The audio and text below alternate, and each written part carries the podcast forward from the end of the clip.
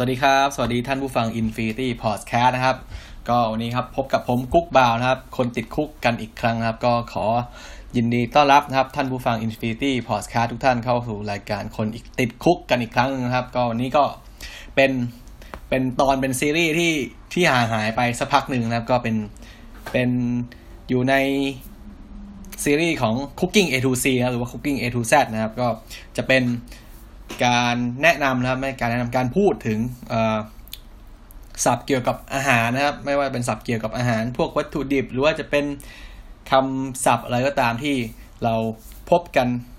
ได้บ่อยๆแล้วก็มันน่าสนใจใช่ไหมครั้งที่แล้วเราเคยพูดไปสองเอพิโซดแล้วนะครับไอ้ Cooking A to Cooking A to Z เนี่ยก็คือตัวตัวอักษร A แล้วก็อักษร B นะครับครั้งนี้ก็เป็น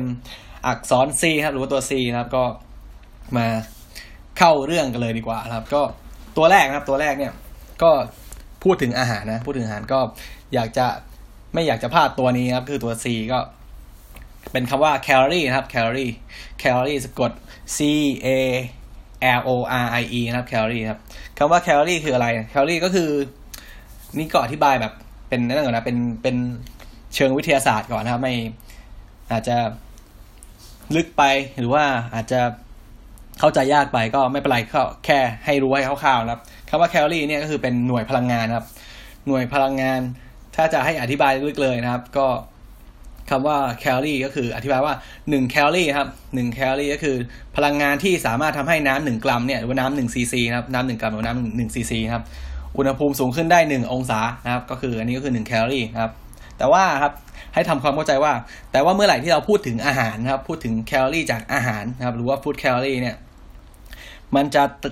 มันจะเขาเรียกว่าจะสื่อถึงแคลอรี่อีกตัวหนึ่งครับเป็นถ้าเป็นภาษาเขียนเนี่ยเขาจะใช้เขาจะใช้ตัว C เป็นตัวใหญ่นะครับก็คือปกติเนี่ยตัว C ก็จะเป็นตัว C ตัวเล็กเป็นแคลอรี่ตัวเล็กใช่ไหมแต่ว่าเมื่อไหร่ที่เราพูดถึงแคลอรี่จากอาหารครับหรือว่าพลังงานจากอาหารเนี่ยครับเราก็จะให้เข้าใจตรงกันว่าเป็นคำว่ากิโลแคลอรี่นะครับเรื่องนี้เรื่องนี้เวลาพูดไปเนี่ยมันอธิบายยากมากคือถ้าถ้าไม่เข้าใจคอนเซปต์ก็จะแบบจะงงได้ง่ายเลยขนาดผมบางทีแบบผมก็ยังไงนะอธิบายให้คนอื่นเข้าใจได้ยากครับบางทีอธิบายตัวเองอ่ะมันก็ยังยากนะครับก็คือว่า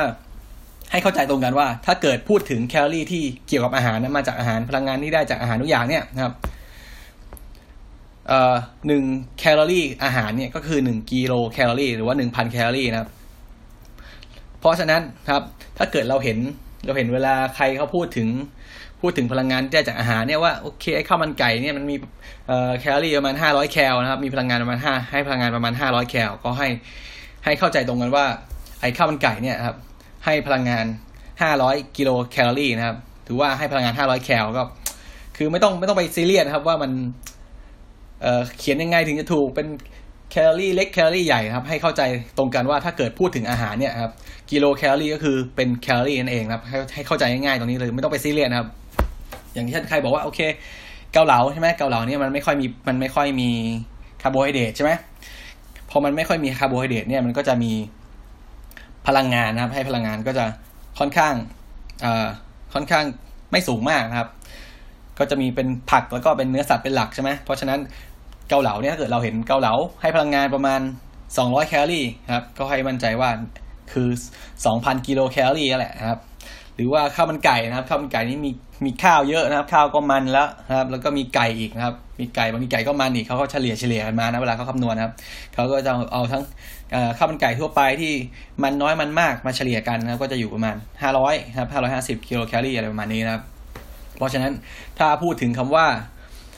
แคลอรี่ครับหรือว่าแคลอรี่พลังงานจากอาหารเนี่ยให้เข้าใจตรงกันว่ามันคือกิโลแคลอรี่หรือว่าเป็นแคลอรี่ใหญ่แคลอรี่จากอาหารนะครับทีนี้นะครับก็จะเจาะลึกลงไปนิดนึงครับสำหรับคนที่เอ่ออาจจะสนใจครับคุมอาหารอยู่นะครับคุมอาหารหรือว่าลดน้ำหนักลดความอ้วนครับควบคุมน้ำหนักอยู่ไม่ให้อ้วนไปมากกว่านี้หรือว่าใครอยากจะเพิ่มน้ำหนักนะครับใครอยากจะเพิ่มน้ำหนักใครอยากจะเพิ่มเพิ่มอะไรนะบอดี้แมสอะคนที่ผอมๆนะอยากเล่นกล้ามใช่ไหมอยากอยากมีกล้ามก็ควรจะกินโปรตีนเพิ่มอะไรอย่างนี้ครับทีนี้ครับถ้าเกิดเรากินนะเรากินมันเราต้องการจะสร้างกล้ามเนื้อเพิ่มใช่ไหมสมมุติคนทั่วไปนะคนทั่วไปที่ ที่เป็นผู้ชายนะครับก็จะอยู่ประมาณ สองพัน นะครับ สองพันถึงสองพันสองร้อย แคลอรี่ใช่ไหมต่อวันนะครับเราก็ควรจะกินอาหารให้มันมากกว่า สองพันสองร้อย ครับหรือว่า สองพัน ครับเพื่อให้ร่างกายเนี่ยมีพลังงานเหลือแล้วก็เก็บไปสะสมสร้างเป็นกล้ามเนื้อได้นะครับเพราะฉะนั้นต่อให้เรากินโปรตีนเยอะก็จริงนะครับแต่ว่าโปรตีนที่เรากินเข้าไปเนี่ยบางทีมันมันเขาเรียกว่ามันยังไงนะมันมันไม่ไม่มันไม่เพียงพอต่อพลังงานที่ร่างกายใช้แต่ละวันเนี่ยครับร่างกายมันก็ไม่สามารถเอาไปเอ่อสร้างเป็นกล้ามเนื้อได้นะครับเพราะฉะนั้นให้ถ้าใครจะกินนะครับเพื่อเพิ่มน้ำหนักนะครับเพิ่มเพิ่มกล้ามเนื้อเนี่ยก็ให้กินโปรตีนเป็นปริมาณเยอะๆนะครับกินเยอะๆแล้วก็ให้อาหารนะครับอาหารคือพลังงานโดยรวมทั้งหมดแต่ละวันเนี่ยสูงกว่าสูงกว่าพลังงานที่ร่างกายต้องใช้นะครับส่วนคนที่คนที่ต้องการจะลดน้ำหนักนะครับก็ไม่ยากนะครับก็ไม่ยากก็เหมือนกันก็คือกินให้น้อยกว่ากินให้น้อยกว่าร่างกายต้องการแต่ละวันแค่นั้นเองครับบางทีมันมันดูเป็นเรื่องง่ายใช่ไหมเออกินให้มากกว่ากินให้น้อยกว่าแต่ว่าพอทำจริงมันก็ยากไงเพราะว่ามันมี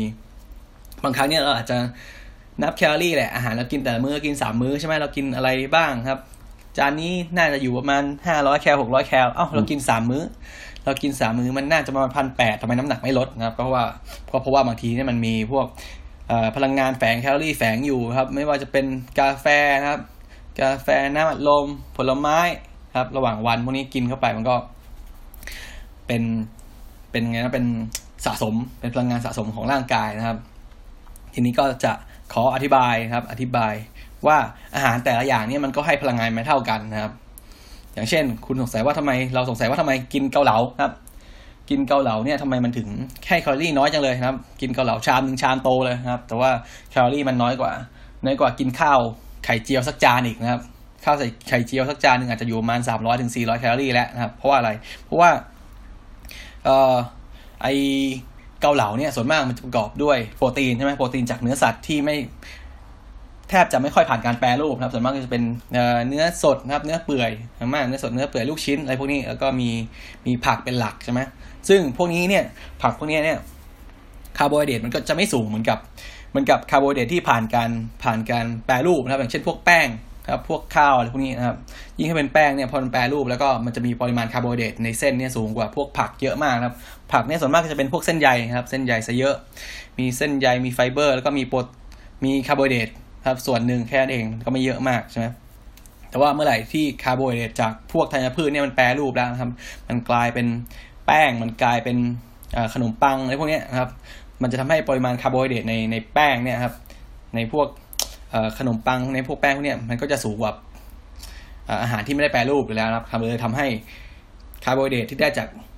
จานนั้นเนี่ยอาหารจานนั้นหรือว่าพลังงานที่ได้จากอาหารจานนั้นเนี่ยก็จะสูงตามขึ้นไปด้วยนะครับก็ก็คือถ้าใครจะคิดจะควบคุมน้ำหนักนะควบคุมน้ำหนักหรือว่าลดน้ำหนักเนี่ยครับก็แนะนำให้ทานอาหารที่ผ่านการแปรรูปน้อยที่สุดนะครับอย่างเช่นพวกพวกผลิตภัณฑ์จากจากคาร์โบไฮเดรตพวกนี้ก็อย่าไปทานเยอะนะครับพวกอะไรพวกแป้งพวกขนมปังนะครับพวกเส้นหมี่เส้นอะไรพวกนี้นะครับก็ให้เพลาๆนะไปทานพวกผลผักสดนะครับพวกอาจจะเป็นถ้าต้องการแป้งเยอะต้องการใช้พลังงานเยอะก็อาจจะเป็นพวกมันฝรั่งนะพวกเอ่ออะไรอ่ะอืมพวกมันฝรั่งพวกมันม่วงอะไรพวกนี้ครับที่กินแล้วอยู่ท้องพวกข้าวโพดอะไรพวกนี้ครับกล้วยครับทีนี้ครับก็จะขออธิบายว่าพลังงานแต่ละที่ได้จากสารอาหารแต่ละอย่างนี้ก็จะไม่เท่ากันนะครับอย่างคาร์โบไฮเดรตเนี่ยคาร์โบไฮเดรตก็จะให้พลังงานประมาณสี่ สี่แคลอรี่ต่อหนึ่งกรัมนะครับก็คือคาร์โบไฮเดรตหนึ่งกรัมนะครับคาร์โบไฮเดรตเพียวๆน้ำหนึ่งกรัมนะครับจะให้พลังงานสี่กิโลแคลอรี่นะครับทำไมต้องใช้คำว่าเพียวๆแล้วเพราะว่าบางทีเนี่ยถ้าเกิดอาหารบางอย่างเนี่ยอย่างเช่นอย่างเช่นเอาเป็นเอาเป็นอะไรข้าวข้าวสวยนะครับข้าวสวยหนึ่งข้าวสวยหนึ่ง หนึ่งถ้วยเนี่ยสมมุติประมาณตีสักประมาณหนึ่งร้อย หนึ่งร้อยห้าสิบกรัมนะครับข้าวสวยหนึ่งถ้วยนะครับมันก็ไม่ได้ประกอบด้วยคาร์โบไฮเดรตทั้งหมดหนึ่งร้อยห้าสิบกรัมใช่มั้ยมันก็จะมีทั้งเส้นใยด้วยมีทั้งโปรตีนมีทั้งเอ่อแป้งเอ้ยมีทั้งน้ำอะไรพวกนี้นะครับส่วนที่เป็นคาร์โบไฮเดรตมันก็อาจจะไม่ได้สูงมากนะครับเพราะฉะนั้นเนี่ยข้าวหนึ่งถ้วยมันก็ไม่ได้ให้พลังงานเป็นหนึ่งร้อยห้าสิบกรัมคูณสี่ใช่มั้ยเพราะว่ามันก็เพราะว่าข้าวสวยเนี่ยมันก็ไม่ได้ประกอบจากคาร์โบไฮเดรตอย่างเดียวนะมันมีทั้งน้ำทั้งเอ่อใยอาหารนะครับทั้งปัจจัยอื่นอย่างอื่นเยอะแยะนะครับ เพราะฉะนั้นก็ให้คำนวณคร่าวๆเพราะถ้าใครจะสนใจจะควบคุมน้ำหนักหรือว่าลดน้ำหนักจริงก็ให้ไปเปิดตารางดูแล้วก็จำไว้ว่าข้าวหนึ่งถ้วยให้พลังงานประมาณนี้ประมาณนี้ครับคือให้จำของที่เรากินบ่อยๆเป็นหลักๆนะครับพวกข้าวสวยเนี่ยพวกเอ่อเส้นหมี่เส้นบะหมี่อะไรพวกนี้นะครับโอเคนะครับทีนี้คาร์โบไฮเดรตคาร์โบไฮเดรตผ่านไปนะคาร์โบไฮเดรตหนึ่งกรัมให้พลังงานสี่กิโลแคลอรี่นะครับทีนี้มันก็จะมีของบางอย่างที่เป็นเขาเรียกว่าเป็นอะไรนะเป็นคาร์โบไฮเดรตเป็นคาร์โบไฮเดรตเหมือนกันแต่อยู่ในรูปแบบอื่นนะอาจจะไม่ได้อยู่ในรูปแบบของแป้งครับอย่างเช่นน้ำตาลนะครับน้ำตาลนี่ก็ถือเป็นคาร์โบคาร์โบไฮเดรตเหมือนกันนะครับน้ำตาลหนึ่งกรัมก็ให้พลังครับให้พลังงานประมาณสี่กิโลแคลอรี่เหมือนกันนะครับเพราะฉะนั้นเนี่ยเราเห็นน้ำตาลเนี่ยบางทีใช่ไหมช้อนนึงเนี่ยตักช้อนนึงใส่กาแฟครับคนนึงกินกาแฟส่วนมากใส่ประมาณเท่าไหร่ครับประมาณสองช้อนชาครับสองช้อนชาใส่ลงไปปุ๊บก็กี่กรัมแล้วประมาณช้อนนึงประมาณห้ากรัมนะครับช้อนชานึงประมาณห้ากรัมถ้าใส่ช้อนพูนๆก็ขึ้นไปประมาณ เจ็ดแปด กรัมได้นะครับก็ตีว่าตีว่าเจ็ดกรัมก็ได้ครับใส่สองช้อนเจ็ด สอง สิบสี่ครับสิบสี่คาร์โบไฮเดรตคูณไปสี่อีกโหมันก็เยอะอยู่นะพอเวลาทานเข้าไปนะครับกาแฟหนึ่งกาแฟหนึ่งแก้วยิ่งใครใส่แบบแก้วใหญ่ๆอ่ะครับใส่กาแฟหลายช็อตหน่อยแก้วใหญ่หน่อยทานเยอะใส่ครีมใส่นมอีกโอ้โหมันก็ใช่ไหมพลังงานมันก็เพิ่มขึ้นนะครับตามตามจำนวนของของที่เราใส่เพิ่มเข้าไปนะครับโอเคครับทีนี้นะครับนอกจากคาร์โบไฮเดรตคาร์โบไฮเดรตนะครับก็จะมีโปรตีนครับโปรตีนโปรตีนหนึ่งกรัมก็ให้พลังงานสี่กิโลแคลอรี่เหมือนกับคาร์โบไฮเดรตนะครับอันนี้ก็จำง่ายๆว่าคาร์โบไฮเดรตกับโปรตีนให้พลังงานเข้ากันนะครับแล้วก็จะมีอีกตัวหนึ่งที่สำคัญนะครับคือไขมันนะครับไขมันหรือว่าไอ้แฟตนี่แหละครับไขมันนี่ก็อยู่ได้อยู่ได้แบบหลายเขาเรียกว่าหลายหลายหลายรูปนะครับทั้งเป็นน้ำมันนะครับทั้งเป็นน้ำมันทั้ง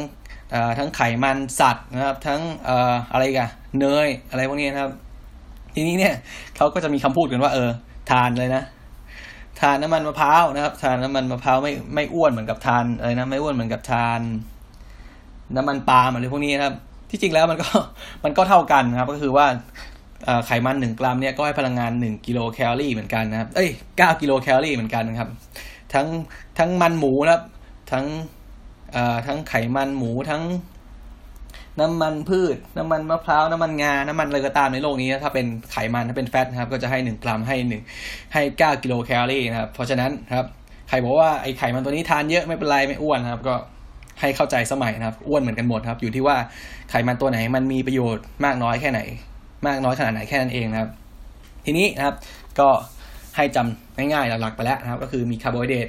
กับโปรตีนให้หนึ่งกรัมให้พลังงานสี่กิโลแคลอรี่นะครับไขมันหนึ่งกรัมให้พลังงานเก้ากิโลแคลอรี่นะครับทีนี้สำหรับหนุ่มๆนะครับสำหรับสุภาพบุรุษนะครับที่รักการสังสรรค์นะรักการดื่มนะครับก็จะมีอีกอย่างนึงที่ผมจะแนะนำเพิ่มเข้ามาครับก็คือแอลกอฮอล์นะครับแอลกอฮอล์เมื่อก่อนผมผมสงสัยมากเลยว่าเออไอ้เบียร์หนึ่งกระป๋องมันกี่กิโลแคลอรี่เพราะว่าเพราะว่าเราก็เราก็ไม่ชัวร์ไงเพราะว่าส่วนมากพวกสังเกตนะถ้าใครสังเกตว่าพวกสุราพวกเหล้าพวกเบียร์เนี่ยครับพวกไวน์พวกเนี่ยมันจะไม่เขียนมันจะไม่มีฉลากเกี่ยวกับอ่า nutrition fact ไอเขาเรียกว่าอะไรนะไอฉลากเกี่ยวกับข้อมูลโภชนาการอ่ะมันจะไม่มีเหมือนกับพวกอาหารอื่นนะครับแทบจะไม่เห็นเลยก็ว่าได้นะครับแล้วผมก็สงสัยเอ๊ะมันแอลกอฮอล์เนี่ยครับเบียร์หนึ่งกระป๋องมันมีประมาณกี่กิโลแคลอรี่นะครับ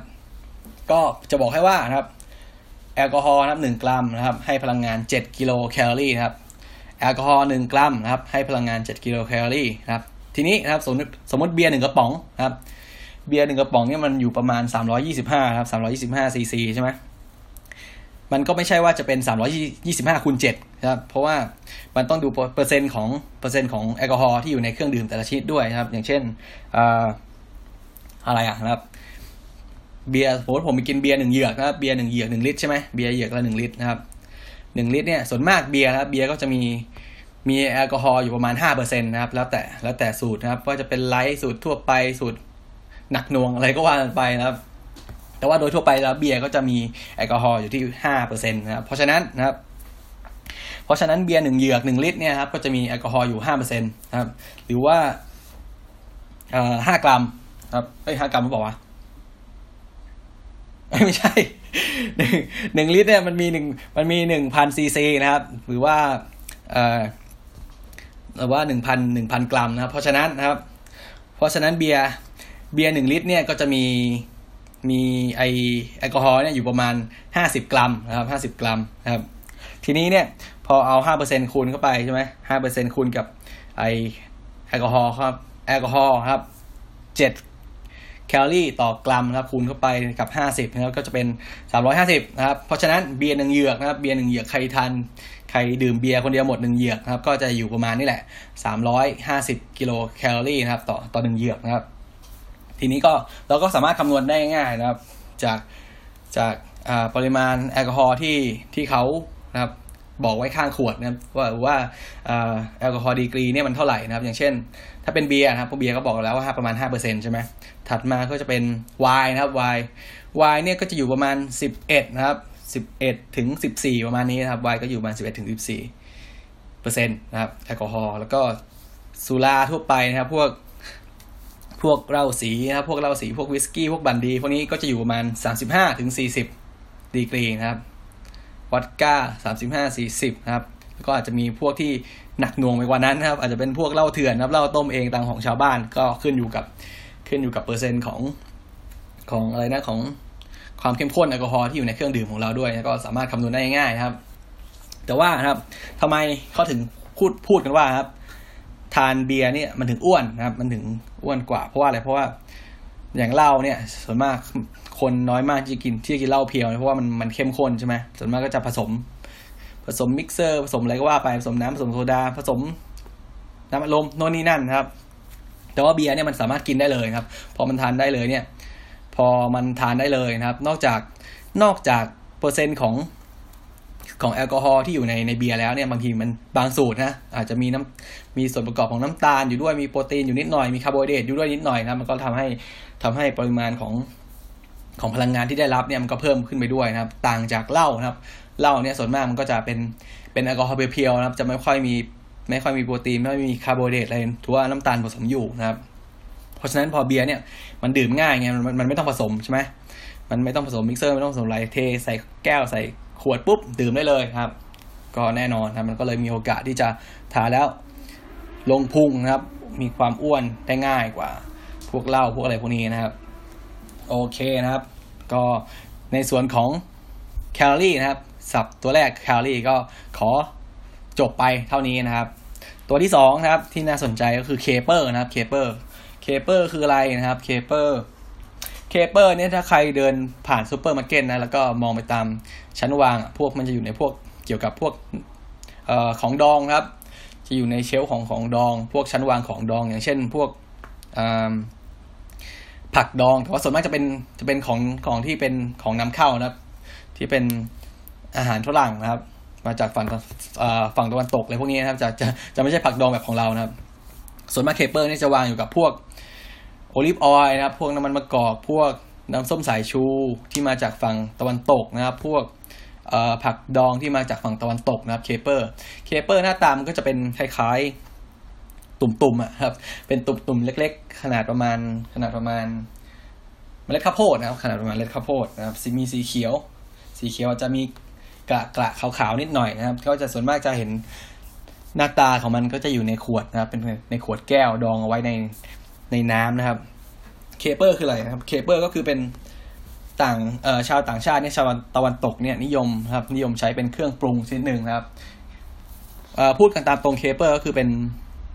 เป็นดอกตูมครับดอกตูมของพืชชนิดนึงที่อยู่ในฝั่งที่อยู่ในแถบเมดิเตอร์เรเนียนครับหรือว่าแถบเขาเรียกว่าโซนที่มันติดต่อระหว่างเอ่อตะวันตกกับตะวันออกนะครับคือพวกโซนเมดิเตอร์เรเนียนก็จะอยู่แถวๆสเปนนะครับสเปนโปรตุเกสกรีซอิตาลีอะไรแถวๆนั้นแหละเทือกนั้นนะครับโซนนั้นนะครับเมดิเตอร์เรเนียนครับก็จะเป็นไม้พุ่มนะไม้พุ่มแล้วก็จะมีดอกมันใช่ไหมมีดอกมันส่วนเคเปอร์ที่เขานิยมมานะครับเวลาคนพูดถึงเคเปอร์ในการทำอาหารนะครับก็คือเป็นดอกตูมของของต้นเคเปอร์นี่แหละครับเป็นดอกตูมของต้นเคเปอร์แล้วก็ไปดองนะครับส่วนใหญ่แล้วก็เขาจะดองในในน้ำส้มสายชูนะครับในน้ำส้มสายชูที่ผสมเกลือนะครับเพราะฉะนั้นเคเปอร์ส่วนใหญ่แล้วก็จะมีรสชาติเปรี้ยวเค็มนะครับรสชาติเปรี้ยวเค็มนะครับเราซื้อมานะครับก็ให้อ่านฉลากดูนะบางทีเนี่ยบางทีเคเปอร์ที่เราซื้อมาเนี่ยมันอาจจะไม่ใช่ดองในน้ำส้มสายชูนะครับบางทีมันอาจจะดองในเกลืออย่างเดียวนะดองในน้ำเกลืออย่างเดียวเนี่ยนะครับรสชาติก็จะให้ความแตกต่างกันไปนะเพราะฉะนั้นก่อน ก่อนจะซื้อมาทำอาหารอะไรเนี่ยก็ให้อ่านฉลากก่อนนะว่ามีส่วนผสมของอะไรบ้างครับมีส่วนผสมของเกลือแน่นอนส่วนมากจะมีเกลือแล้วครับมีส่วนผสมของน้ำส้มสายชูไหมนะครับถ้าไม่มีส่วนผสมของน้ำส้มสายชูครับก็อาจจะมีส่วนผสมของซิตริกแอซิดครับซิตริกแอซิดก็คือเป็นเป็นกรดซิตริกอ่ะกรดที่ใช้ให้รสเปรี้ยวนะครับใช้ในการดองอาหารในพวกนี้ก็ได้นะครับก็ให้เราดูข้างข้างขวดก่อนนะว่ามีส่วนประกอบอะไรบ้างครับทีนี้เนี่ยเคเปอร์เนี่ยเขาไปทำอะไรบ้างครับเคเปอร์เนี่ยทำได้หลายอย่างมากนะส่วนมากก็จะทำเป็นซอสหลักๆเลยที่คนรู้จักกันก็คือเป็นซอสครับซอสตัวหนึ่งที่สำคัญก็คือเขาเรียกว่าทาร์ทาร์ซอสนะทาร์ทาร์ซอสเนี่ยจะเป็นส่วนผสมหลักมันก็จะเป็นนี่แหละเป็นมายองเนสนะครับเป็นมายองเนสแล้วก็มีใส่พวกผักดองครับอย่างเช่นเคเปอร์สับนะครับใส่เคเปอร์สับหรือว่าใส่แตงกวาดองสับนะครับใส่หอมสับเลยพวกนี้ปรุงรสนิดหน่อยครับปรุงรสด้วยน้ำมะนาวเกลือพริกไทยนิดหน่อยบางที่ก็อาจจะผสมไข่ต้มผสมอะไรแล้วแต่สูตรผสมสมุนไพรอะไรเพิ่มเข้าไปนะก็แล้วแต่สูตรแล้วแต่ร้านกันไปนะว่าส่วนมากแล้วก็จะเป็นมายองเนสนะครับผสมด้วย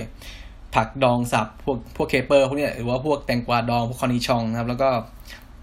ใส่เฮิร์บนิดหน่อยครับเกลือพริกไทยแล้วก็บางที่ก็อาจจะถ้าเป็นถ้าเป็นแบบโฮมเมดนะแบบโฮมเมดไม่ใช่แบบแบบสำเร็จที่เป็นกระปุกอ่ะก็อาจจะใส่ไข่ต้มนะส่วนมากก็จะใส่ไข่ต้มนะครับเพราะว่าเวลาใส่ไข่ต้มลงไปด้วยเนี่ยไข่ต้มบดนะครับไข่ต้มบดหรือว่าไข่ต้มสับลงไปเนี่ยมันจะทำให้รสชาติของของตัวทาร์ทาร์ซอสเนี่ยมีความกลมกล่อมขึ้นนุ่มขึ้นนะครับมันจะไม่ค่อยไม่ค่อยเปรี้ยวแหลมเค็มแหลมเท่าไหร่นะเพราะว่าไข่ต้มเนี่ยมันมาคอยดูดซับมาคอยบาลานซ์ความความเค็มความเปรี้ยวไว้ได้นะครับก็จะทำให้ให้ซอสของให้ซอสทาร์ทาร์ซอสของเราเนี่ยมีความกลมกล่อมขึ้นนะครับทาร์ทาร์ซอสนะครับส่วนมากทานกับอะไรก็จะทานกับปลาทอดนะครับหลักๆเลยที่เราเห็นก็คือเป็นเป็นฟิชแอนด์ชิพนะครับฟิชแอนด์ชิพก็คือเป็นอาหารที่ประจำชาติไม่ใช่อาหารประจำชาติสิเขาเรียกว่าอาหารที่เป็นสัญลักษณ์นะครับสัญลักษณ์ของฝั่งฝั่ง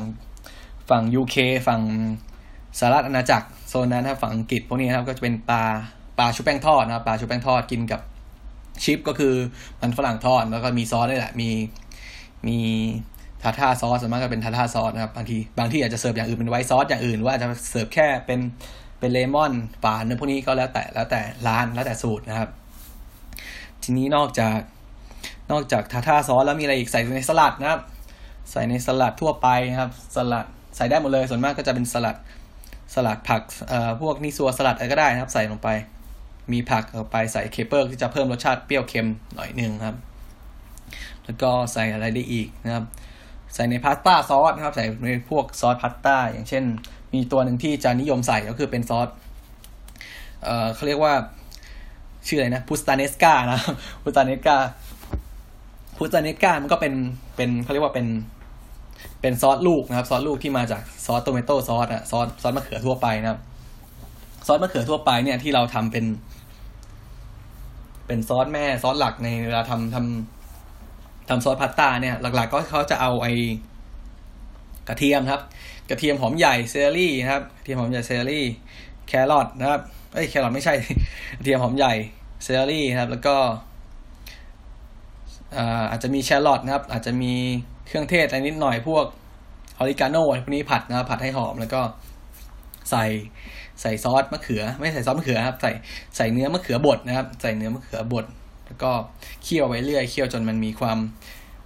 ความข้นขึ้นมานิดนึงนะครับก็ปรุงรสชาติเกลือพริกไทยนะครับส่วนมากเกลือพริกไทยอาจจะมีผสมไวน์บ้างเล็กน้อยนะครับก็จะได้เป็นพาสต้าซอสที่เป็นซอสมะเขือเทศที่เป็นเบสเบสเกี่ยวกับทำซอสพาสต้าตัวอื่นนะครับทีนี้ถ้าเราใส่อ่าใส่โอลีฟลงไปใส่ไอ้มะกอกดองลงไปนะครับใส่มะกอกดองไม่ว่าจะเป็นมะกอกเขียวหรือมะกอกดำนะครับเราหั่นเราหั่นเนื้อมันใส่ลงไปนะครับใส่แองโชวีนิดหน่อยนะครับใส่เคเปอร์ลงไปครับมันก็จะกลายเป็นพุสตาเนสกาซอสนะครับก็เป็นซอสที่นิยมทานกับพาสต้านะครับนอกจากทำเป็นทาร์ทาร์ซอสทำเป็นใส่ในสลัดนะครับทำเป็นพาสต้าซอสแล้วก็จะเป็นเครื่องเคียงนะครับส่วนมากก็จะนิยมทานกับเครื่องเคียงพวกโคคัสพวกพวกเนื้อสัตว์เรียกว่าเนื้อสัตว์ที่ตากแห้งอ่ะครับส่วนมากเนื้อสัตว์ตากแห้งอย่างเช่นพวกไอแฮมนะครับแฮมที่แฮมตากแห้งนะไม่ใช่แฮมสดนะครับพวกแฮมตากแห้งพวกพาร์มาแฮมพวกคูราเตโลแฮมพวกนี้นะครับแล้วก็อีกตัวนึงที่นิยมก็คือเป็นเป็นแซลมอนครับเป็นแซลมอนลมควันหรือว่าสมุกแซลมอนพวกนี้นะครับหรือว่าแซลมอนดองนะครับปลาแซลมอนดองปลาเฮริ่งดองปลาแอนโชวีดองแอนโชวีดองนี่คือดองแบบเปรี้ยวนะไม่ใช่ดองเค็มนะครับปลาซาดีนดองอะไรพวกนี้ครับที่มีรสชาติ เปรี้ยวๆเค็มๆแล้วก็เขาจะมีไอ้นี่แหละไอ้อ่าเคเปอร์นะครับเคเปอร์เป็นเครื่องเคียงทางเคเปอร์อาจจะมีบีบเลมอนหน่อยนึงมีหอมซอยมีหอมสไลซ์นะครับก็จะเป็นเครื่องเคียงได้ครับซึ่งตัวเคเปอร์เนี่ยนะครับเวลาเขาทำเขาก็จะเก็บนะครับเก็บมาจากมาจากช่อมันจะมาจากต้นต้นมันก็จะเป็นไม้พุ่มนะครับไม้พุ่มเล็กๆนะครับก็เก็บมาจากช่อมันนะครับแล้วก็ไปตากแห้งก่อนนะครับตากแห้งทีนี้ก็พอตากแห้งเสร็จแล้วก็จะไปหมักเกลือนะครับถ้าเป็นถ้าเป็นแบบเก็บรักษาแบบแห้งก็จะหมักเกลือไปเลยหรือว่าถ้าเอาดองนะครับถ้าดองส่วนมากถ้าดองก็จะดองสองแบบนะครับถ้าไม่ดองในน้ำเกลือก็จะเป็นดองในน้ำส้มสายชูที่ผสมน้ำเกลือเอ้ยน้ำส้มสายชูที่ผสมเกลือก็จะได้รสชาติเปรี้ยวๆเปรี้ยวๆหวานๆเอ้ยเปรี้ยวๆเค็มนะครับก็ไอ้ต้นเคเปอร์เนี่ยนอกจากไอ้เคเปอร์ที่หมายถึงไอ้ดอกตูมมาแล้วก็จะมีอีกตัวนึงครับอีกตัวนึงก็คือเป็นเป็นเป็นผลของมันนะครับผลของต้นเคเปอร์นะครับเขาเรียกว่าเคเปอร์เบอร์รี่นะครับหน้าตามันก็อธิบายยากนะหน้าตามันเหมือนอะไรอ่ะเหมือนอืมหน้าตามันคล้ายลูกไอ้นั่นน่ะลูกอะไรวะแตงอ่ะนะครับหน้าตามันคล้ายแตงลูกเล็กอ่ะลูกแตงแบบลูกเล็กๆมากครับอ่าทรงมันจะคล้ายหยดน้ำแล้วพอถ้าเกิดเราหั่นดูข้างในนะครับหั่นดูข้างในก็จะมีเมล็ดมันเมล็ดเยอะเยอะมากเป็นเมล็ดเล็กๆๆนะครับวิธีการใช้ก็เหมือนกันส่วนมากเขาจะดองมาดองดองในน้ำส้มสายชูก็ในดองในน้ำเกลือมาครับส่วนมากก็ใช้แต่งจานนะครับแต่งจานหรือว่าทานเป็นทานเป็นเครื่องเคียงกับพวกโคคัสพวกพวกเนื้อลมควันนะครับเนื้ออบแห้งอะไรพวกนี้เนื้อแห้งอะไรพวกนี้นะครับแล้วก็สามารถทำเป็นเป็นซอสก็ได้แต่ว่าจะไม่ค่อยเห็นเท่าไหร่นะครับแต่ว่าเคเปอร์เบอร์รี่ก็ส่วนมากจะเอาไปแต่งนะครับใช้แต่งพวกค็อกเทลนะครับพวกพวกไออาหารที่เป็นจานค็อกเทลพวกจานเล็กๆอ่ะก็จะให้รสเปรี้ยวเค็มนะสามารถใช้แทนเคเปอร์เลยก็ได้หรือว่าหรือว่าใช้โดดๆก็ได้นะครับโอเคนะครับเคเปอร์ก็ก็ก็จบไปเท่านี้นะก็ก็ไม่มีอะไรมากแต่ว่าเป็นถือว่าเป็นเป็นเป็นวัตถุดิบที่มีความน่าสนใจเพราะว่าใช้หลากหลายในในอาหารตะวันตกเหมือนกันนะครับถัดมานะครับถัดมาคือแคปซิคัมนะครับแคปซิคัมแคปซิคัมเนี่ยคืออะไรนะครับแคปซิคัมก็คือเป็นเป็นตระกูลพริกนะครับเป็นผลเป็นผลของของพืชตระกูลพริกนี่แหละครับไม่ว่าจะเป็นพริกขี้หนูนะครับพริกหยวกพริกชี้ฟ้าพริกยักษ์อะไรแต่ว่าแต่ว่านะครับแต่ว่าแต่ว่ามันต้องอยู่ในในในตระกูลที่มันเป็นแคปซิคัมนะครับเพราะว่าบางทีเนี่ยพริกบางตัวเนี่ยมันมันไม่อยู่ในตระกูลแคปซิคัมมันอยู่ในตระกูลตระกูลอะไรนะพวกชิลลี่พวกเปปเปอร์อะไรพวกนี้นะครับแต่ว่าให้รู้ไว้ว่าแคปซิคัมเนี่ยพอถ้าพูดถึงแคปซิคัมเนี่ยก็จะแบ่งได้สองแบบก็คือเป็นเป็นชิลลี่นะอย่างเช่นพวกพวกเอ่อพริกขี้หนูนะครับพวกพริกขี้หนูหรือว่าพริกพริกไคเยนพริกปาปริก้าทั่วไปนะครับแล้วก็อีกแบบนึงคือเป็นสวีทเปปเปอร์นะครับสวีทเปปเปอร์เป็นก็คือพวกพริกพริกยักษ์นะครับพวกพริกยักษ์หรือว่าพริกพริกเบลอ่ะพริกเบลพริกเบลพริกระฆังนะครับพริกระฆังพริกสามสีที่เขานิยมใส่ในอะไรนะใส่ในสลัดนะครับที่มีสีเหลืองสีเขียวสีแดงอะไรพวกนี้นะครับก็คือถ้าพูดถึงแคปซิคัมก็ให้นึกภาพว่ามันเป็นผลของพืชที่อยู่ในในตระกูลพริกนะครับก็จะมีทั้งทั้งที่เป็นพริกชิลลี่นะครับพริกชิลลี่ก็คือพริกที่มีรสชาติเผ็ดร้อนนะครับเป็นเป็นลูกส้มเรียวๆยาวๆนะครับอีกแบบนึงคือเป็นเป็นสวีทเปปเปอร์นะครับสวีทเปปเปอร์ก็จะเป็น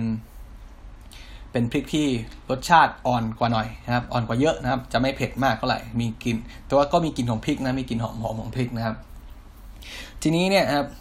แคปซิคัมเนี่ยตอนผมทำงานช่วงแรกๆนะผมก็ไม่รู้หรอกเพราะว่าเราเรียกคนไทยก็เรียกพริกใช่ไหมคนไทยก็เรียกพริกว่าถ้าเป็นพริกพริกทั่วไปแล้วกินตามบ้านก็เรียกว่าพริกใช่ไหมแต่ว่าพอพอมันเป็นพริก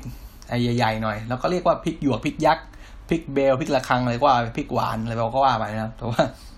ทีนี้เนี่ยพอเราทำงานตรงนี้นะพอคุยกับพอคุยกับชาวต่างชาตินะคุยกับลูกค้าเนี่ยครับยิ่งยิ่งเมื่อไหร่ที่เราอยู่ผมอยู่รอบเช้าแล้วผมขายทำไอ้นี่ต้องต้องทำไอออมเล็ตอะทำทำไข่ไข่ไข่เจียวฝรั่งนะครับให้ให้ให้แขกพวกนี้นะครับเขาก็จะมีให้เลือกนะว่าเออให้แขกเนี่ยสั่งอะไรบ้างเครื่องก็จะมีเยอะแยะมากไม่ว่าจะเป็นอ่าเป็นหอมใหญ่เป็นมะเขือเทศเป็นแฮมเป็นเบคอนเป็นแล้วก็มีเนี่ยมีพริกนะครับซึ่งนะครับซึ่งถ้าเป็นคนไทยเนี่ยครับเวลาพูดถึงพริกก็จะเข้าใจกันได้เราสามารถสื่อสารกันได้นะว่าโอเคคุณจะเอาพริกใช่ไหมพริกขี้หนูสมมติถ้าพูดถึงพริกคือพริกขี้หนูนะครับแต่ว่าถ้าเขาจะให้ใส่พริก พริก สามซี อ่ะพริกที่หวานๆไม่เผ็ดเขาจะบอกโอเคใส่ใส่พริกยักษ์พริกหยวกพริกเบลอะไรก็ว่าไปนะแต่ว่าทีนี้พอคุยกับชาวต่างชาติเนี่ยยิ่งยิ่งหลายหลายหลายชาตินะเขาเขาก็จะเรียกพริกไม่เหมือนกันนะครับครั้งแรกที่ผมเจอเลยเนี่ยผมก็เจอนี่แหละ ผมก็ยืนทำไข่อยู่ใช่ไหมแล้วก็แขกก็มาครับเขาบอกว่าโอเคเขาเอาออมเล็ตนะครับใส่นู่นนี่นั่นปุ๊บปุ๊บปุ๊บปุ๊บแล้วเขาก็พูดพูดอย่างนึงที่เขาจะใส่ลงไปคือแคปซิคัมผมอ่าเฮ้ยแคปซิคัมอะไรวะ ผมว่าแคปซิคัมอะไรวะผมก็หันไปถามหันไปถามหันไปถามป้าครับป้าที่เขาอยู่รอบเช้ามานานแล้วป้าป้าครับเขาบอกว่าแคปซิคัมนี่คืออะไรเขาอ๋อเขาว่าเนี่ยก็คือไอ้นี่แหละไอไอพริกเบลนี่แหละไอพริกไอพริกยักษ์ไอพริกหวานเนี่ยพริกสามสีก็คือเนี่ยคือแคปซิคัมใช่ไหมโอเคแล้วผลจากนั้นผมก็จำได้ว่าแคปซิคัมก็คือคือพวกพริกเบลพริกหยวกพริกยักษ์ในตระกูลพวกนี้นะครับแต่มันก็ไม่ได้จบแค่นั้น มันก็มีอยู่ครั้งหนึ่งที่ผมก็ก็เนี่ยทำทำไอ้นี่อยู่ใช่ไหมทำยืนยืนขายเบรกฟาสต์นะครับแขกก็มาอีกนะครับแขกว่าก็เหมือนกันก็บอกโน่นนี่นั่นใส่นู่นใส่นี่ใส่นั่นครับก็บอกว่าใส่เปปเปอร์เอาละเปปเปอร์เปปเปอร์ผมก็เฮ้ยเปปเปอร์ใส่อะไรวะจะใส่จะใส่พริกไทยหรือเปล่าใส่พริกไทยหรือเปล่าหรือว่าใส่ใส่เปปเปอร์ผมก็ไปถามถามป้าข้างๆนี่เขาขายมานานแล้วก็คือก็คือเปปเปอร์นะครับก็คือให้เขาใส่เขาให้ให้เราใส่นี่แหละไอ้พวกไอ้พริกสามสีนี่แหละพริกพริกยักษ์พริกหวานนี่แหละก็คือเปปเปอร์เหมือนกันนะเพราะว่าถ้าถ้าแขกที่เป็นชาวต่างชาติเนี่ยถ้าเขาพูดถึงเปปเปอร์นะครับส่วนใหญ่แล้วครับส่วนใหญ่แล้วเขาจะสื่อถึงถึงพวกสวีทเปปเปอร์หรือว่าพวกเบลเปปเปอร์พริกหยวกพริกยักษ์นะครับแต่ว่าถ้าเป็นถ้าเป็นพริกไทยดำครับเขาก็จะบอกว่าเป็นเป็นแบล็คเปปเปอร์นะครับหรือว่าเป็นเปปเปอร์คอนอะไรพวกนี้เขาจะบอกชัดเจนนะแต่ว่าถ้าถ้าเปปเปอร์โดยส่วนใหญ่แล้วจะเปปเปอร์ก็คือเป็นพริกหยวกพริกยักษ์พริกสามสีครับแต่มันก็ยังไม่ได้จบอยู่แค่นั้นนะครับมันก็มีคำหนึ่งนะครับก็คือปาปิก้า นี่แหละเหมือนกันผมยืนขายไข่เหมือนกันนะครับแขกก็มาว่าใส่ปาปิก้าเอาละ ผมก็ว่าเฮ้ยตอนนั้นผมอยู่คนเดียวนะมันมันอยู่คนละครัวกันแล้วผมย้ายผมย้ายมาอยู่อยู่อีกครัวแล้วคือรอบเช้าตอนตอนที่ผมอยู่ย้ายมาอยู่ครัวนี้เนี่ยมันก็จะไม่มีคนช่วยแล้วต้องอยู่คนเดียวนะครับทีนี้ปาปิก้าปาปิก้าผมก็เอาไงดีวะ ก็เลยถามเซอร์วิสนะครับถามถามน้องเด็กเสิร์ฟว่าเฮ้ยเพราะว่าบางทีเนี่ยพวกเด็กเสิร์ฟเนี่ยพวกนี้น้องที่เป็นทำงานเด็กเสิร์ฟเนี่ยส่วนมากเนี่ยเขาจะคุยกับแขกมากกว่าเรานะแล้วก็บางทีเขาเวลาแขกสั่งอะไรมาเนี่ยเขาจะชินกับคำศัพท์อะไรแปลกๆเนี่ยมากกว่าเรานะครับเพราะว่าผมว่าเอ้ยแขกสั่งใส่ปาปิก้าเนี่ยคือใส่ใส่ไอผงบาร์บีก้าหรือเปล่าหรือว่าใส่ใส่อะไรยังไงบอกพี่หน่อยได้ไหมใช่ไหมก็อ๋อพี่ก็ใส่นี่แหละไอไอไอพริกยักษ์พริกสามสีนี่แหละนะครับก็คือสรุปว่าครับบางครั้งนะครับคำว่าบาร์บีก้าก็สื่อหมายถึงไอพริกพริกตระกูลพริกยักษ์พริกหยวกได้เหมือนกันนะครับก็แต่ว่าส่วนใหญ่แล้วเขาจะจะไม่เรียกว่าบาร์บีก้านะมันก็แล้วแต่แล้วแต่โซนแล้วแต่แล้วแต่ประเทศที่เขามานะครับเพราะฉะนั้นนะครับเมื่อไหร่ที่นะครับพูดถึงเรื่องไอพูดถึงคำว่าแคปซิคัมเนี่ยก็จะให้เข้าใจได้ว่าเป็นเป็นพืชตระกูลพริกนะครับเป็นเป็นพริกนี่แหละนะครับแต่อยู่ที่ว่าจะเป็นพริกแบบชิลลี่นะครับหรือว่าพริกที่มีรสเผ็ดอย่างเช่นพริกที่เป็นทรงยาวๆเช่นพริกขี้หนูบ้านเรานะครับหรือว่าพริกชี้ฟ้าบ้านเราเนี่ยคือตระกูลชิลลี่นะครับหรือว่าจะเป็นพริกในตระกูลสวีทเปปเปอร์นะครับหรือว่าพวกพริกยักษ์พริกหวานอะไรพวกนี้นะครับอย่างเช่นพวกพริกยักษ์สามสีพริกเบลพริกระฆังพริกหวานนะครับก็จะอยู่ในตระกูลพวกสวีทเปปเปอร์นะครับเพราะฉะนั้นนะครับแคปซิคัมก็เป็นอีกคำศัพท์นึงที่น่าสนใจเพราะว่ามันมันสื่อถึงได้ได้ได้หลายตัวมากนะครับไม่ใช่แค่พริกอย่างเดียวนะครับแล้วก็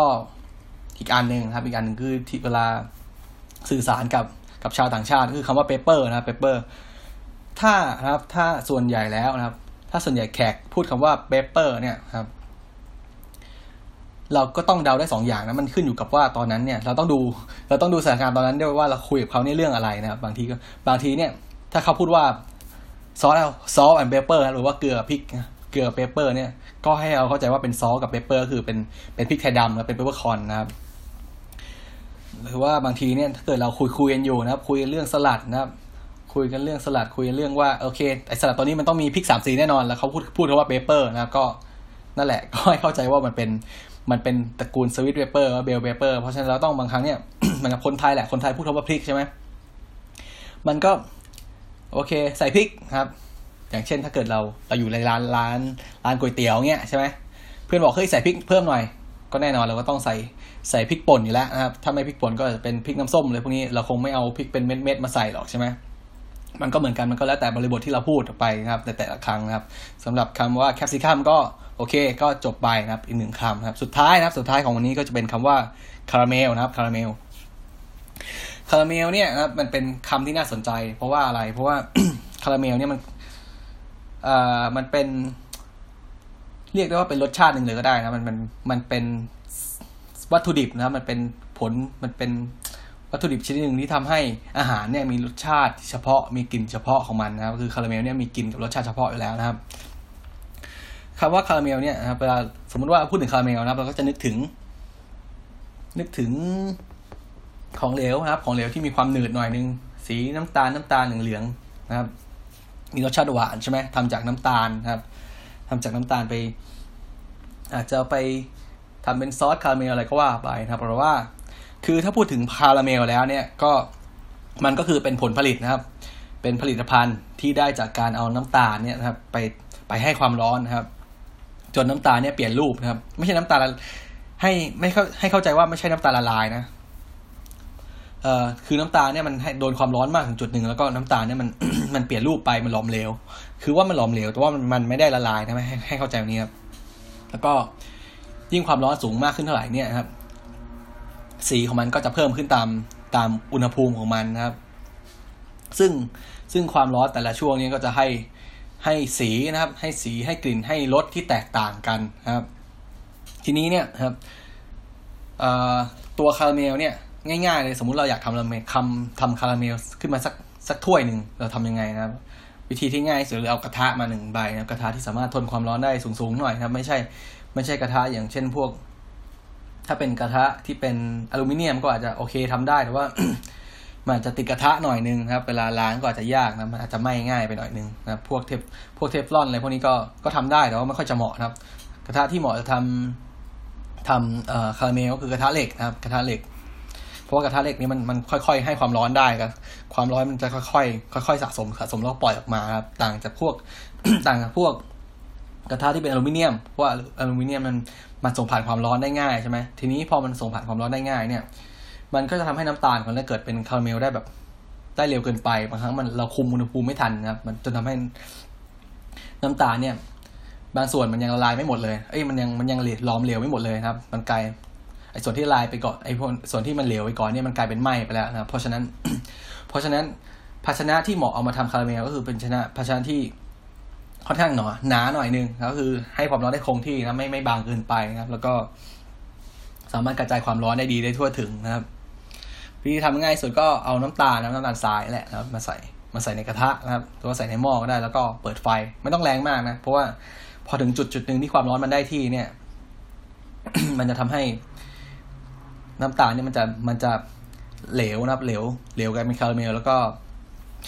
ถ้าเกิดความร้อนมันสูงเกินไปเนี่ยมันก็จะเราก็จะลดไฟไม่ทันแต่มันมันไหม้ไม่ได้เพราะฉะนั้นคาราเมลครับไม่ต้องไม่ต้องรีบร้อนนะก็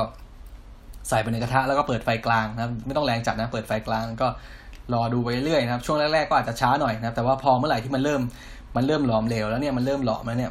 มันก็จะปฏิกิริยามันก็จะค่อนข้างเร็วขึ้นเร็วขึ้นเร็วขึ้นเพราะว่าอุณหภูมิเนี่ยมันจะสูงขึ้นเรื่อยๆนะครับทีนี้นะครับเราก็ดูไปเรื่อยนะครับ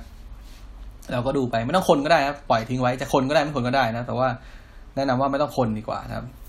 ปล่อยทิ้งไว้สักพักหนึ่งมันก็จะถ้าถ้าเราตั้งอุณหภูมิดีพอนะมันก็จะละลายละลายละลายไปเท่าๆกันครับพร้อมๆกันหมดทั้งตรงกลางทั้งขอบนะครับแต่ว่าถ้าเกิดบางทีเนี่ยเราใช้ไฟร้อนเกินไปนะไฟแรงเกินไปเนี่ย ตรงตรงส่วนส่วนส่วนริมครับส่วนขอบของน้ำตาลเนี่ยมันก็จะหลอมเหลวมันก็จะไหม้ก่อนนะครับตรงทั้งที่ตรงกลางก็ยังไม่สุกมันทำให้สีของคาราเมลแล้วเนี่ยมันไม่ใช่มันไม่สม่ำเสมอมันไม่ใช่สีจริงของคาราเมลนะมันเกิดจากคาราเมลที่รอบนอกมันไหม้ไปแล้วใช่ไหมแล้วก็มันก็ไปละลายมันไปมันไปหลอมรวมกับคาราเมลที่อยู่ข้างในที่มันยังมันยังไม่ละลายดีนะครับจะทำให้สีของคาราเมลเนี่ยมันมันไปไกลแล้วนะมันมันยังมันยังไม่ใช่สีคาราเมลที่มันแท้จริงนะครับจากนั้นนะครับเราพอมันละลายทั่วถึงนะครับแล้วก็ปล่อยไว้เราดูจนจนถึงอุณหภูมิที่เราต้องการนะครับดูจนถึงสีเราต้องการเราอยากได้สีคาราเมลประมาณนี้ประมาณนี้นะครับแล้วก็เราก็กะไว้นะครับทีนี้พอมันใกล้ถึงใกล้ถึงจุดที่เราต้องการนะครับเราก็ปิดไฟนะครับปิดไฟแล้วยกลงจากยกลงจากเตาเลยก็ได้มาวางบนวางบนเคาน์เตอร์นะครับเคาน์เตอร์ที่มันมันรับความร้อนได้จะเป็นเคาน์เตอร์หินเคาน์เตอร์ มีตะแกรงกันความร้อนอะไรพวกนี้ก็ตั้งไว้ให้มันให้มันคลายความร้อนหน่อยนึงครับคาราเมลก็จะ คาราเมลก็จะค่อยๆเย็นตัวลงนะครับแต่ว่าคาราเมลเนี่ยมันมันก็จะอยู่ในรูปของของนี่แหละของของเหลวนะครับยกเว้นว่ายกเว้นว่านะครับมันเป็นคาราเมลที่มีอุณหภูมิสูงนะเพราะว่าคาราเมลเนี่ยแต่ละอุณแต่ละช่วงอุณหภูมิเนี่ยมันก็จะมีคงรูปไม่เหมือนกันนะครับก็คาราเมลเนี่ยความร้อนของคาราเมลเนี่ยมันไล่มาได้ตั้งแต่ประมาณหนึ่งร้อย หนึ่งร้อยสิบนะครับหนึ่งร้อยสิบจนถึงหนึ่งร้อยแปดสิบเลยนะครับจะจะอธิบายให้ฟังทีนึงครับทีนี้เนี่ยถ้าเกิดคาราเมลเนี่ยนะครับเอามาทำเมนูอะไรได้บ้างส่วนมากก็จะเป็นซอสนะครับเป็นซอสคาราเมลนะครับซอสคาราเมลทำยังไงนะครับก็เอาน้ำตาลไปตั้งไฟนะครับพอน้ำตาลมันเริ่มละลายใช่ไหมได้ได้สีที่เราต้องการนะครับ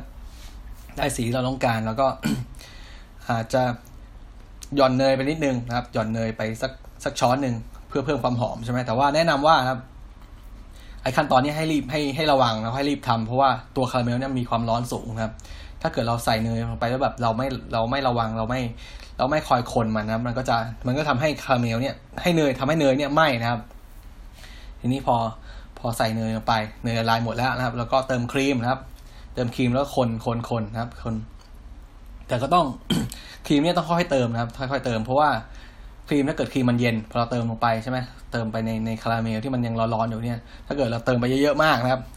มันก็ทำให้อุณหภูมิคาราเมลลดลงครับลดลงอย่างรวดเร็วก็ทำให้คาราเมลเนี่ยจับตัวเป็นก้อนน้ำตาลนะครับจับตัวเป็นก้อนน้ำตาลกว่าจะกว่ากว่าเรากว่าเราจะตั้งไฟให้ไอคาราเมลมันละลายอีกรอบมันก็จะนานมันก็เสียเวลานะเพราะฉะนั้นเวลาเติมครีมนะครับเติมครีมก็ให้ค่อยๆเติมนะครับค่อยเติมเติมทีนิดทีนิดนะครับแล้วก็คนไปเรื่อยคนไปเรื่อยนะครับสุดท้ายพอเราเติมเนยเติมครีมแล้วนะครับก็ให้นะครับแนะนำว่าให้เติมเกลือไปนิดนึงให้ให้มันตัดรส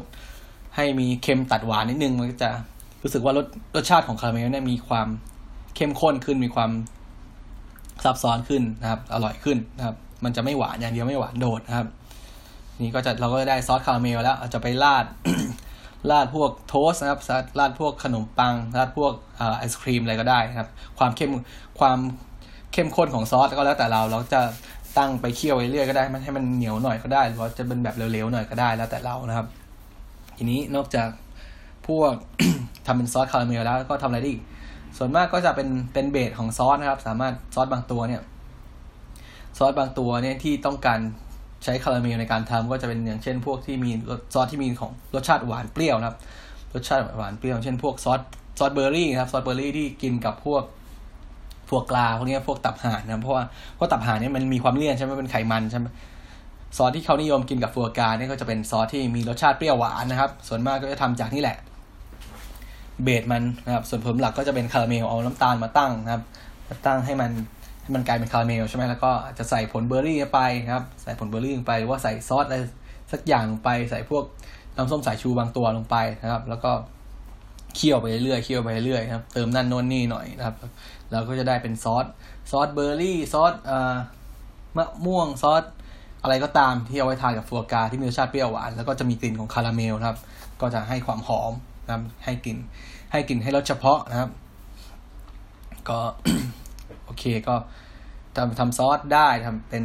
อ่าซอสคาราเมลโดยตรงก็ได้หรือว่าเป็นซอสซอสอย่างอื่นนะครับหรือว่าบางทีเนี่ยเอาไปเอาไปแต่งสีให้กับอาหารก็ได้แต่งสีแต่งกลิ่นอย่างเช่นอย่างเช่นพวกน้ำโคลาครับน้ำโคลาเดิมเนี่ยเขาก็ใช้คาราเมลเนี่ยมันมาแต่งมาแต่งสีเหมือนกันนะครับหรือว่าซอสบางตัวครับซุปบางตัวก็ใช้คาราเมลในการแต่งสีนะครับคาราเมลที่มีสีเข้มๆนะครับพอใส่ลงไปมันก็จะละลายแล้วก็ทำให้ซอสมันมีสีเข้มขึ้นมีรสชาติมีกลิ่นที่ดีขึ้นนะครับทีนี้ก็จะขออธิบาย อธิบายอุณหภูมิของคาราเมลนะครับแต่ละระยะแต่ละช่วงนะครับส่วนมากก็ถ้าเรานึกภาพกันง่ายๆใช่ไหมนึกภาพคาราเมลง่ายๆมันก็มันก็จะเริ่มจากเหมือนกับคล้ายๆน้ำเชื่อมอ่ะนะพอน้ำตาลมันละลายพอน้ำตาลมันมันหลอมเหลวนะครับมันก็จะคล้ายกับน้ำเชื่อมนะเป็นเป็นคล้ายๆน้ำเชื่อมใสๆนะครับพอเราตั้งทิ้งไว้หน่อยนึงอุณหภูมิเพิ่มขึ้นนะครับสีมันจะเริ่มมานะครับสีจะเริ่มเข้มขึ้นเข้มขึ้นเข้มขึ้นเรื่อยๆจากสีจากสีใสนะครับจากไม่มีสีเนี่ยครับก็จะกลายเป็นสีเหลืองครับสีเหลืองกลายเป็นสีเหลืองเข้มกลายเป็นสีอมพันธ์สีน้ำตาลนะครับจนสุดท้ายก็กลายเป็นสีดำนะก็สีดำนี่คือไหม้นะไม่ใช่มันไม่ใช่นะครับส่วนมากอุณหภูมิที่เหมาะสมนะก็จะอยู่ประมาณนี่แหละประมาณหนึ่งร้อยสิบถึงประมาณหนึ่งร้อยเจ็ดสิบกว่าๆไม่เกินหนึ่งร้อยแปดสิบนะเพราะว่าระยะสุดท้ายอุณหภูมิสูงสุดที่ที่คาราเมลมันมันจะมันจะให้กลิ่นให้สีให้รสได้ โดยที่มันยังไม่ไหม้เนี่ยก็จะอยู่ประมาณหนึ่งร้อยเจ็ดสิบปลายๆนะครับหนึ่งร้อยเจ็ดสิบห้า หนึ่งร้อยเจ็ดสิบเจ็ดเท่านั้นนะครับถ้าเกิดมันเกินนั้นไปแล้วมันก็จะกลายเป็นเป็นน้ำตาลไหม้นะมันไม่ใช่คาราเมลแล้วนะครับทีนี้ตามแต่ช่วงระยะนะครับตามแต่ตามแต่ช่วงอุณหภูมิเนี่ยก็จะมีมีเค้าเรียกว่า มีวิธีการใช้ต่างกันนะครับมีวิธีการใช้ต่างกันครับเช่นถ้าความร้อนช่วงแรกๆช่วงแบบเอ่อพึ่งละลายใหม่ๆนะครับจนถึงสีสีอะไรสีเหลืองนะครับสีเหลืองอ่อนๆนะครับก็จะกลายเป็นเค้าเรียกว่าเป็นเป็นสายไหมนะเป็นพวกเอ่อเป็นสายไหมเป็นถ้าเราเอานั่นนะเป็นเอาเอาซ่อมก็ได้ครับเอาซ่อมจิ้มลงไปในในในในคาราเมลระยะเนี้ยนะครับระยะที่แบบความร้อนเริ่มต้นนะครับซ่อมจิ้มลงไปก็ยกขึ้นมาแล้วก็สะบัดสะบัดในอากาศอ่ะให้น้ำเชื่อมให้คาราเมลเนี่ยมันมันโดนอากาศใช่ไหมมันก็จะกลายเป็นเป็นเป็นคล้ายสายไหมนะครับเป็นเป็นเส้นเส้นขึ้นมานะสะบัดสะบัดคล้ายเส้นได้เป็นสายไหมพวกนี้นะครับก็ถ้า ถ้าถ้าร้อนกว่านั้นอีกหน่อยนึงนะครับมันก็จะกลายเป็นมันจะกลายเป็นสีออกสีเหลืองเหลืองอ่อนๆนะครับสีเหลืองอ่อนๆเหลืองๆเข้มๆแล้วครับอันนี้ก็อยู่ประมาณประมาณหนึ่งร้อยสามสิบได้มั้งนะครับอุณหภูมิช่วงนี้เป็นช่วงที่ เหมาะจะมาทำเป็นมัชเมลโล่นะครับมัชเมลโล่ก็คือพูดถึงมัชเมลโล่นะถ้าถ้าใครเคยทำมัชเมลโล่นะครับมัชเมลโล่เนี่ยผมนับถือคนคิดแล้วว่าเออคิดได้ไงวะนะครับก็คือว่า หลักการของมัชเมลโล่เนี่ยเขาก็จะเอาน้ำตาลนะครับเอาน้ำเอาน้ำตาลไปตั้งไฟให้กลายเป็นคาราเมลใช่ไหมให้ร้อนเลยนะให้กลายเป็นคาราเมลแล้วก็เขาจะมีเจลาตินนะครับเจลาตินเตรียมไว้นะครับมีเจลาตินเตรียมไว้แล้วก็ทีนี้นะครับแล้วก็เอาน้ำตาลเนี่ยนะน้ำตาลมาปรุงรสนะมาใส่สีอะไรก็ได้นะครับเอาน้ำตาลเอาคาราเมลที่ร้อนแล้วเนี่ยมามาใช้มาเข้าสู่เครื่องตีนะเราใช้จะใช้ตีมือก็ได้ใครสามารถพอนะแต่ว่ามันอันตรายมากเพราะมันร้อนมากครับส่วนใหญ่ก็ใช้เครื่องตีนะครับมาใส่ในเครื่องตีแล้วก็ใส่เจลาตินที่เราเตรียมไว้นะครับทีนี้เนี่ยมันก็จะเกิดมัชเมลโล่ขึ้นตรงนี้มัชเมลโล่คือเป็นเป็นขนมหวานนะครับที่ที่มันนุ่มๆยุ่นๆน่ะถ้าใครเคยเห็นใช่ไหมก็คือหลักการก็คือว่าเจลาตินที่เราละลายแล้วเนี่ยมันก็จะไปรวมกับน้ำตาลนะครับน้ำตาลที่มันที่มันร้อนอยู่เนี่ยนะครับไอคาราเมลที่มันร้อนอยู่เนี่ยนะครับพอเราตีไปเรื่อยเนี่ยน้ำตาลมันก็จะคาราเมลมันก็จะเริ่มอุณหภูมิก็จะลดลงใช่ไหมพอมันโดนอากาศอุณหภูมิก็จะเริ่มลดลงนะครับแล้วก็บวกกับเจลาตินที่มันอยู่ในอยู่ในน้ำตาลที่เราใส่เพิ่มไปทีหลังเนี่ยนะครับมันจะทำให้เกิดความยืดหยุ่นขึ้นมาครับนึกภาพก็เหมือนกับว่าเอาเอามันเป็นแค่ว่าเป็นเป็นก้อนก้อนเจลาตินที่มีความมีความแข็งของของน้ำตาลนะครับมันมันก็เลยทำให้ตัวมัชเมลโล่เนี่ยมันมีความนุ่มยืดหยุ่นนะครับจากจากตัวเจลาตินแต่ว่าสามารถคงรูปได้โดยโดยตัวของคาราเมลที่มีความแข็งนะครับก็คือมันเป็นเออมันเป็นขนมที่ที่คนคิดเนี่ยผมว่าเก่งนะมันคิดได้ไงว่าเอาเอาเจลาตินไปใส่ในในในคาราเมลแล้วก็ตีขึ้นมามันก็จะกลายเป็นเป็นฟูตีเอาอากาศอัดเข้าไปฟูขึ้นเรื่อยฟูขึ้นเรื่อยนะครับผมว่าน่าจะเป็นไอจุดกำเนิดของคาราเมลเนี่ยน่าจะเป็นเรียกว่าเป็นเป็นความบังเอิญนะแต่ว่าไม่แน่ใจเหมือนกันเดี๋ยวก็จะไปหาข้อมูลมาให้นะเพราะถือว่าเป็นเรื่องที่น่าสนใจนะครับก็เราก็จะได้เป็นขนมเป็นมัชเมลโล่ที่มีความความยุ่นๆนุ่มๆหนึบๆนะครับก็ทานเล่นนะครับทานเล่นหรือว่าใส่ในพวกเครื่องดื่มโกโก้ร้อนหรือว่าไปไปผิงไฟกินกันนะครับอะไรประมาณนี้นะครับก็ถ้ามากกว่านั้นนะครับถ้าถ้ามันแข็งกว่านั้นคาราเมลที่มันมีความเอ่อความสีเข้มกว่านั้นแข็งกว่านั้นก็จะเป็นส่วนมากก็เอาไปไปแต่งนะครับไปแต่งไปแต่งพวกของหวานนะครับเป็นพวกแผ่นแผ่นน้ำตาลแข็งๆแล้วนะครับเพราะพอมันเย็นตัวลงจะแข็งขึ้นใช่ไหมอย่างเช่นอะไรอย่างเช่นอย่างเช่นไอ้พวกน้ำตาลที่เอาไว้แต่งเค้กนะครับแต่งหน้าเค้กแต่งขนมหวานนะหรือว่าถั่วตัดพวกนี้นะครับถั่วตัดก็คือเป็นตระกูลถั่วตัดตระกูลถั่วถั่วพวกถั่วที่เอาเคลือบเคลือบน้ำตาลนะครับเวลาเราเคยเห็นใช่ไหมเขาจะถั่วไปคั่วให้เสร็จใช่ไหมถั่วที่ถั่วที่คั่วเรียบร้อยแล้วก็เตรียมไว้แล้วก็มีพอเราก็เอาทำคาราเมลครับคาราเมลร้อนได้ที่สีได้ที่ครับปรุงรสนิดหน่อยใส่เกลือก็ได้จะไม่ใส่ก็ได้ครับแล้วก็ราดลงไปบนบนถั่วพวกนี้นะครับตั้งทิ้งไว้เย็นเราก็จะได้ถั่วเคลือบน้ำตาลนะครับถ้าเป็นของไทยก็จะเป็นพวกถั่วตัดนะครับถั่วตัดไอ้พวกนี้พอเคาะมาก็แตกเป็นแผ่นๆใช่ไหมแล้วก็มีถั่วอยู่ครับก็ทานเล่นได้อะไรได้นะครับแล้วก็ สุดท้ายก็จะเป็น คาราเมลที่เรียกว่าอยู่ในสเตจสุดท้ายแล้วอยู่ในช่วงอุณหภูมิสุดท้ายแล้วส่วนมากก็จะมีสีเข้มข้นมากครับมีสีมีกลิ่นเข้มข้นมากจะใช้ทำอะไรไม่ค่อยได้นะส่วนมากก็จะเอาไปแต่งสีแต่งกลิ่นครับทำซอสทำทำซุปอะไรก็ว่ากันไปนะครับก็สำหรับนะครับคาราเมลนะครับก็ก่อนที่จะจบนะครับก็จะขอแนะนำว่าตัวคาราเมลเนี่ยถ้าเราจะทำคาราเมลที่บ้านนะอย่างที่บอกทำง่ายๆอย่างอย่างแรกก็คือเอาไปเอาไป ใส่ในกระทะแล้วตั้งไฟเลยก็ได้นะครับหรือว่าถ้าเกิดจะให้มันควบคุมอุณหภูมิง่ายกว่านั้นนะครับให้มันสม่ำสีของมันสม่ำเสมอสม่ำเสมอกว่านั้นเนี่ยนะครับก็อาจจะผสมน้ำลงไปนิดหน่อยนะครับตอนก่อนจะตั้งไฟนะให้มันให้ตัวน้ำตาลผสมน้ำนิดหน่อยเพราะว่าพอมีน้ำอยู่เนี่ยนะครับความร้อนก็จะจะกระจายทั่วถึงนะความร้อนจะทั่วถึงกว่าน้ำตาลก็จะละลายตัวน้ำตาลก็จะหลอมเหลวจะละลายสม่ำเสมอนะสีก็จะขึ้นสม่ำเสมอกว่านะครับทีนี้พอเราตั้งไฟระยะนึงนะครับเราก็ไม่ต้องกลัวว่ามันจะมันจะนานแล้วหรือเปล่าเพราะว่า พอน้ำเนี่ยน้ำมันโดนความร้อนไปสักพักหนึ่งใช่ไหมก็จะเริ่มเริ่มเดือดเริ่มระเหยไปจนหมดนะครับพอน้ำพอน้ำมันเริ่มระเหยไปจนหมดเนี่ยมันก็จะเข้าสู่เหมือนกับเราตั้ง เราตั้งคาราเมลแบบโดยใช้น้ำตาลเปล่าปกติแล้วนะครับแต่ว่ามันก็จะวิธีนี้ก็จะสามารถคุมสีนะครับคุมสีคุณอุณหภูมิได้ง่ายกว่านะครับอีกแบบนึงก็คือ เอาไปอาจจะเป็นการเผานะครับเอาไปเผาเลยก็ได้อย่างเช่นเราเราเคยเมนูของหวานตัวนึงที่เขาเขาเรียกเขาชื่อว่าไอเครมบูเล่นะครับเครมบูเล่เนี่ยนะครับก็คือเป็นเป็นของหวานที่ตัวตัวหลักมันเนี่ยจะคล้ายๆพุดดิ้งนะครับจะคล้ายพุดดิ้งหรือเป็นพวกครีมครีมที่เซ็ตตัวกันแล้วส่วนมากจะทำจากครีมแล้วก็ไข่แล้วก็น้ำตาลนะครับรสชาติเป็นคล้ายพุดดิ้งนะครับแล้วก็เอาไปแช่เย็นไว้นะครับหรือว่าให้อุณหภูมิห้องก็ได้นะครับแล้วก็ พอเราเสร็จแล้วก็พอเราทานแล้วก็เอามาโรยหน้าด้วยน้ำตาลนะครับน้ำตาลยิ่งยิ่งผงละเอียดยิ่งดีเพราะว่ามันจะละลายได้ง่ายนะครับน้ำตาลทรายละเอียดละเอียดนะครับมาโรยหน้าเกลี่ยๆทั่วๆกันครับแล้วก็ใช้ใช้ไอ้แก๊สทอดอะไอ้ไอ้ตัวเป่าแก๊สนะครับเบิร์นมันนะเผามันเผาแบบเบาๆนะเพราะเผาถ้าเผาแรงไป ตัวน้ำตาลเนี่ยมันก็จะไหม้ก่อนนะค่อยเผาเผาให้มันให้มันละลายไปเรื่อยละลายไปเรื่อยละลายไปเรื่อยก็พอมันเริ่มละลายหมดแล้วก็ค่อยไปไปค่อยๆไล่จุดไล่สีให้มันมันขึ้นมาใกล้เคียงกันนะครับสีดูน่าทานแล้วก็ก่อนจะทานนะครับย้ำว่าก่อนจะทานให้ปล่อยทิ้งไว้ก่อนพักนึงนะครับให้ให้น้ำตาลเนี่ยมันแข็งตัวก่อนนะครับคือให้ตัวคาราเมลเนี่ยมันแข็งตัวก่อนนะครับสามารถทดสอบได้ง่ายเออถ้ากลัวร้อนก็จะใช้ซ่อมเอ้ยใช้ช้อนก็ได้ครับแตะดูแตะดูครับก็จะดูง่ายครับถ้าเกิดตัวน้ำตาลยังไม่เซ็ตมันก็จะเหนียวๆใช่ไหมทีนี้พอมันเริ่มเซ็ตแล้วก็จะเคาะปุ๊บโอเคมันจะคล้ายแผ่นคาราเมลบางๆครับเวลาทานเครมบูเล่นะครับเครมบูเล่ที่ดีนะครับ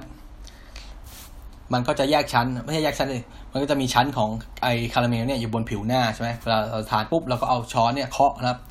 เคาะแผ่นคาราเมลข้างบนป๊อกนะครับมันก็จะแตกมันก็จะแครกออกมาเป็นเป็นเป็นเกล็ดคาราเมลนะครับแล้วก็ทานกับครีมที่อยู่ข้างล่างเป็นเป็นครีมที่เขาเซตตัวแล้วพุดดิ้งครีมพวกนี้นะครับ